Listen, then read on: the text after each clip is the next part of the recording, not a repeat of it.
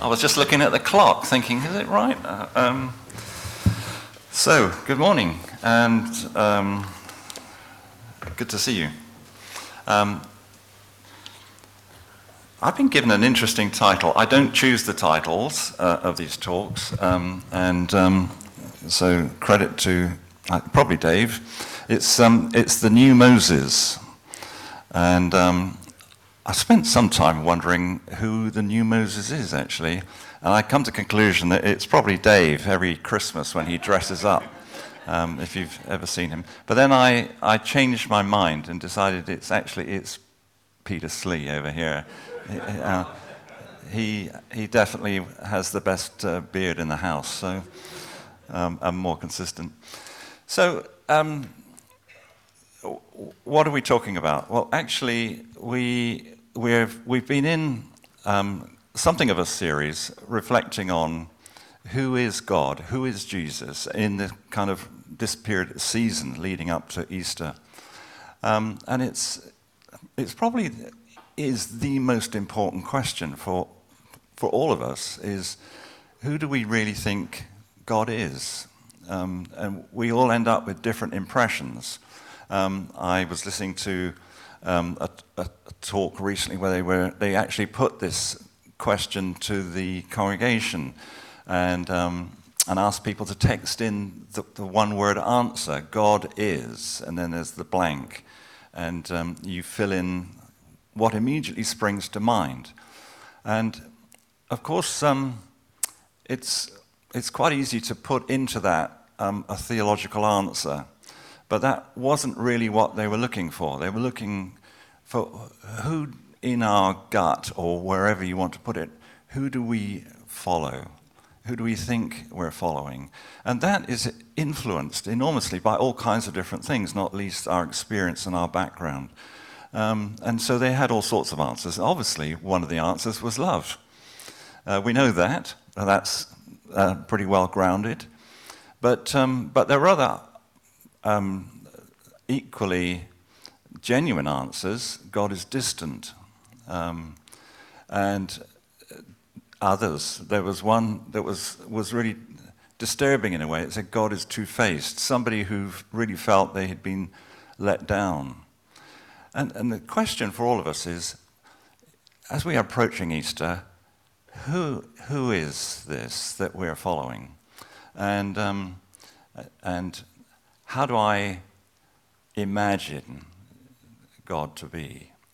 Um, who is he really in my experience? Because that shapes who and how our Christian life develops. Um, I'm talking to a, a, a um, member of my family, not in Bristol. I, sort of have to be a bit careful just to, to make sure you don't start trying to spot which one. But um, I can guarantee you won't spot this particular one because um, cause she's not, not nearby. Um, but I was talking to her some while ago uh, about her faith or lack of it and, and what had happened. And she'd kind of skirted around church over um, oh, numerous years. Um, but, but what she described was um, her, in a sense, she said, Well, I, I do believe in God, but um, uh, I've got a lot of questions for him because he's really let me down. And there'd been tragedy in her life. Um, she'd lost um, her mother early on in, in her experience and, and had felt that her prayers hadn't been answered. And it had completely soured her understanding of who God really is. Um, and, and she went on at you know, quite some length, actually. And I found myself, I mean, my reaction to that was, well, if I thought that God was like you think God is, um, I'd, I'd agree with you. I, I would avoid church too, because, because that had been her experience. And somehow or other, I certainly, uh, in that particular conversation and in her encounters, nobody had been able to communicate what the truth really is. And the truth is this is that the God that we worship, the God that we've been singing about this morning, is revealed in Jesus and in his life. And if we want to know what God is really like, he's come and he has revealed himself to us. And as we approach Easter, we are approaching a time where the power and the love of God is really revealed, and it's revealed in the cross. And sometimes, you know, we, we, we do rightly major on the forgiveness of God for the things that we've done, the things that we've got wrong, and so on, and the fact that out of that forgiveness of God comes a new life and a new beginning.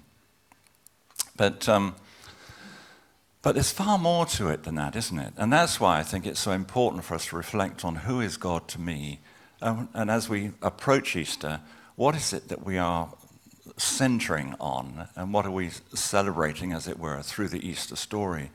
And you know, one of the, th- the key elements of the, the, maybe is the key element of the Easter story, is Jesus' commitment and the, the demonstration of his power and love on the cross to, to produce not simply forgiveness, which is the outcome of what he did, but to enact new creation, to create new life. And the love and the power of God revealed on the cross is revealed for the simple reason that he didn't get off the cross. It's very interesting if we read through the, the actual passion narratives, how many people at different times tried to persuade him to do just that. You know, if you are the Son of God, come down, prove it. You know, come down and beat the Romans, uh, come down and show how deluded and distorted the understanding of God is in the Pharisees and so on and so forth. But he didn't. Why not? because he was creating, he was demonstrating what a human being could be by not conforming to the hatred and to the bile and to the, the cruelty of this world, but rather by saying, all that is not powerful enough to prevent what I have come to do to release new life and new creation. And uh, so, um, the new Moses, what am I uh, talking about, uh, or what, what was this title referring to? What we've been doing is we've been looking at Matthew's gospel and, um, and the angles that, that that Matthew gives, the kind of light that Matthew sheds on the nature of God and who Jesus is. And one of them is simply this is that Matthew um, draws all sorts of parallels for his readers with Moses. And it's fascinating. I, I, recommend, if you'd like homework and if you haven't sort of thought this one through before, then read through Matthew and, and, just look for them. There are all sorts of things. But Matthew, for instance, he picks out that the similarity in the birth stories, or at least in the early childhood stories. You know, um, in in Egypt, you know, the Pharaoh tries to, to wipe out young males. In Jesus' story, Herod tries to wipe out young males. Know, Jesus and Moses come out of Egypt as leaders, and, um, and it, the, the, first five books of the Old Testament are attributed to Moses, um, the, the Pentateuch as it's called. And it's interesting how Matthew structures his gospel because he puts into it five major blocks of teaching, which, which many scholars feel kind of reflects the, uh, the, the, the, structure of, uh, of those books, or reflects that, um, that character of Moses' teaching. And, and of course, perhaps most famously, uh, Moses goes up the mountain and collects these um, tablets. So he gets this revelation of how the people of God are to be formed. And, um, and, and Matthew has Jesus going up the mountain, and we have the very famous Sermon on the Mount. And, um, and, we, and we, I could go on, but, but there, it's as if Matthew, and particularly for a Jewish audience, which is why his gospel in particular was so popular in the, the early church, it helps to connect the whole history of the Old Testament, of the, the action of God in the people of God, with what understanding what Jesus is doing and why he'd come, and how what he represented was reflected in, um, in the Old Testament. So he's the new Mo- Moses, and in one sense, um, he went up a new mountain. And I, I can't possibly um, uh, go into great detail about all of this, but I'm, I just thought I'd pick on one aspect of, of this uh, parallel, as it were. And it's simply this that if we, were, if we were to look at what overall, what was Moses doing? He was leading a people um, out of slavery into a new place, into a new life. And what is Jesus doing with us? Precisely, he is leading a group of people into a new identity and into a new life on a completely new level. Uh, you know, where, whereas Moses was taking people into a land, Jesus is calling us into a new creation.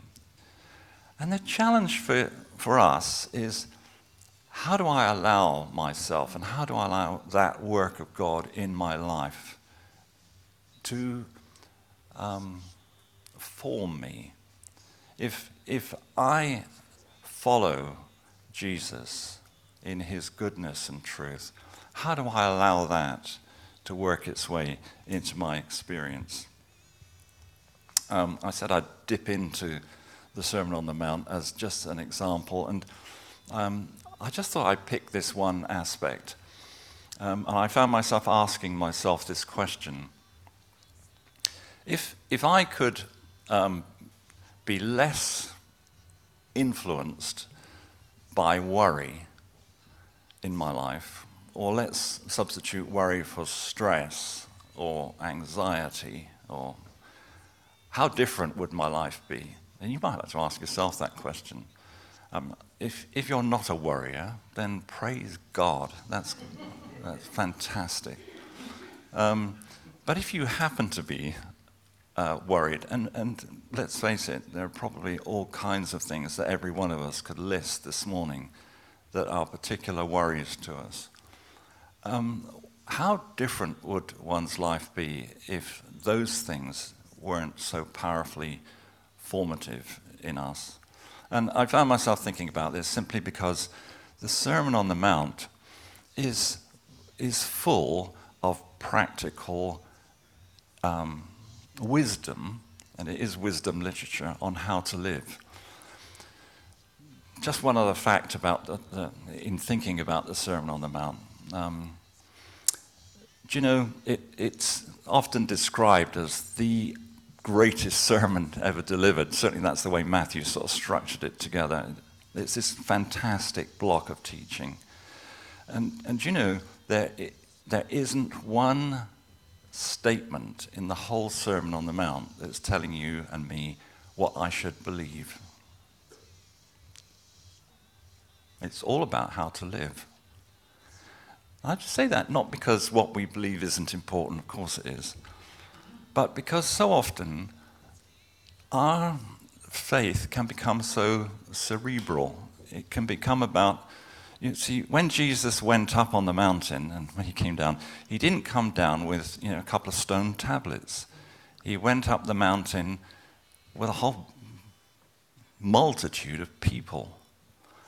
And this is it. it it's that this truth that we're pursuing, this God that we're seeking to understand more deeply, wants life to penetrate into us. So back to worry. um, you know, kind of famously, really, Jesus says, you know, don't worry about what you eat and what you drink and what you will wear. Now, um, if you buy a Sunday paper today, just have a quick look as to how many articles there are about what you eat, what you drink, and what you wear.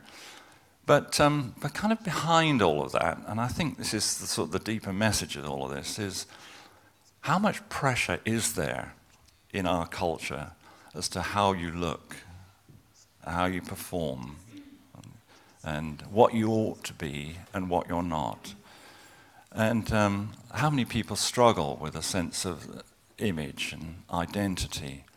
And Jesus is saying, I want to release you from that into a place of self acceptance and a place of peace. Now, when Jesus says this, um, I'll just um, turn to the actual scripture. Um, I think there is a danger because, you know, if you are a warrior, uh, like me, um, this, this kind of statement could easily add gu- guilt to worry. You know, if you've ever tried to stop yourself worrying, have you ever done that? I mean, it, it really doesn't work, does it? Um, but he says, I tell you, do not worry about your life, what you will eat or drink, or about your body, what you will wear. Is not life more than food, and the body more than clothes? And then he goes on, he talks about the birds of the air and um, the fact that, that God feeds them. And then he says, Can any one of you, by worrying, add a single hour to your life?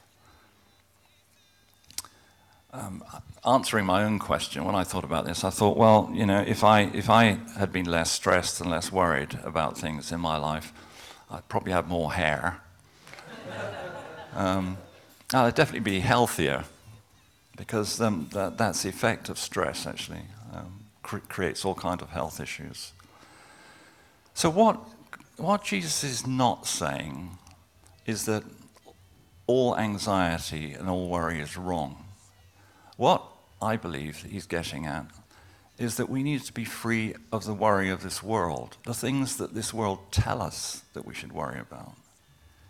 Clearly, if God is love, and if he invites us into that life of love, we're going to be concerned about all kinds of things. And I'm quite certain we've all got people in our lives that we're worried in that sense about.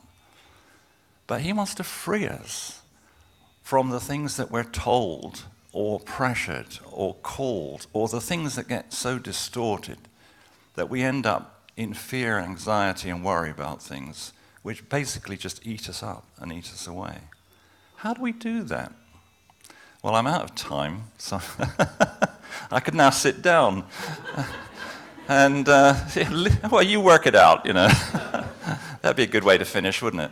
Um, I'm just going to literally just refer to these because I, there's heaps, I think, in this for us, um, for, so, as it were, to take away. And it's really, it's just, just look at the context. And I, I, that's all I'm going to do because the context comes all before Jesus says all this about worry. Because he introduces not worrying with the word therefore. So, what, what, what comes before do not worry? And he basically says this number one, do not store up for yourselves treasures on earth where moth and vermin destroy, and where thieves break in and steal. And then he goes on, for where your treasure is, there your heart will be also. In other words, one of the ways in which I, Neil, can, can sort of sort out my worry better is by figuring out what are my priorities, what are the things that I am making the treasure of my life. And because what he's saying is that it's the, the things that we ultimately treasure, brackets, worship, is what shapes us and, and will cause us to get distorted values. And you can apply that to individuals, you can apply that to churches, you can even apply that to countries. What do we as a country value? Why are all these debates going on about we don't want refugees, we don't want people coming over the. Ch-? What sort of country do we want to be? Where's the treasure? And, and, and the, the message is well, get right as to what real treasure is. And Jesus is saying, You'll find that in my life and in my priorities. So, sorting out my treasure is, is one thing. And I, I, could, um, I could give you lots more illustrations on that. I mean, I'll just mention one. I mean, I've spent the last 12, 15 years as a photographer. I got some quite expensive kit. And sometimes I find myself dreaming that I've lost one or, or that the whole lot's been stolen. And I wake up in a cold sweat and I think, oh, thank goodness. It was just a dream. But I think Jesus is saying, hang on, what, what's your treasure? Um, a much more serious example, I was invited by some friends of mine uh, some years ago now to, w- would I go with them to pray for some neighbors? And turned out they were a Jewish family. Uh, I was very flattered that they let us in. But it was because the wife had developed cancer and um, wanted prayer um, and prayer from anyone, and certainly, you know, Christians, sure. And we did, and, um, and she'd been given a year to live, and they, they enjoyed a year together, but she did die, and I went to the funeral, which was a very, very moving experience. But I remember talking to the husband um, about it, and, and he said, Do you know, all my priorities changed.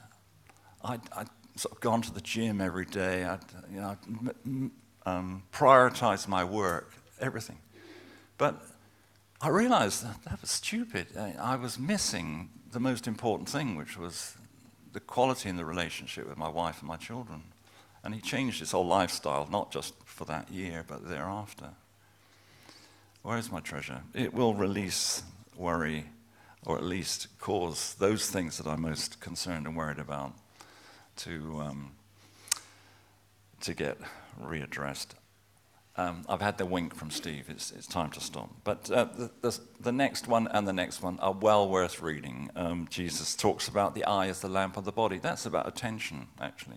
He's not talking about physiology. He's talking about you know, what, what in this distracting, distracted world am I giving my, my attention to? It will, again, it will release us from the cares and worries of this world. Let's pray. Lord, um, Moses, we know, was a leader on a journey, but you, we've been singing about you this morning, our Lord, in all circumstances, even in the dark. And we pray today, Lord, that you'll help us on this journey to follow you and to allow you to transform and change us, whether it's through an out of fear or whether it's through our priorities and significant things. We pray today for your grace upon us in Jesus' name. Amen.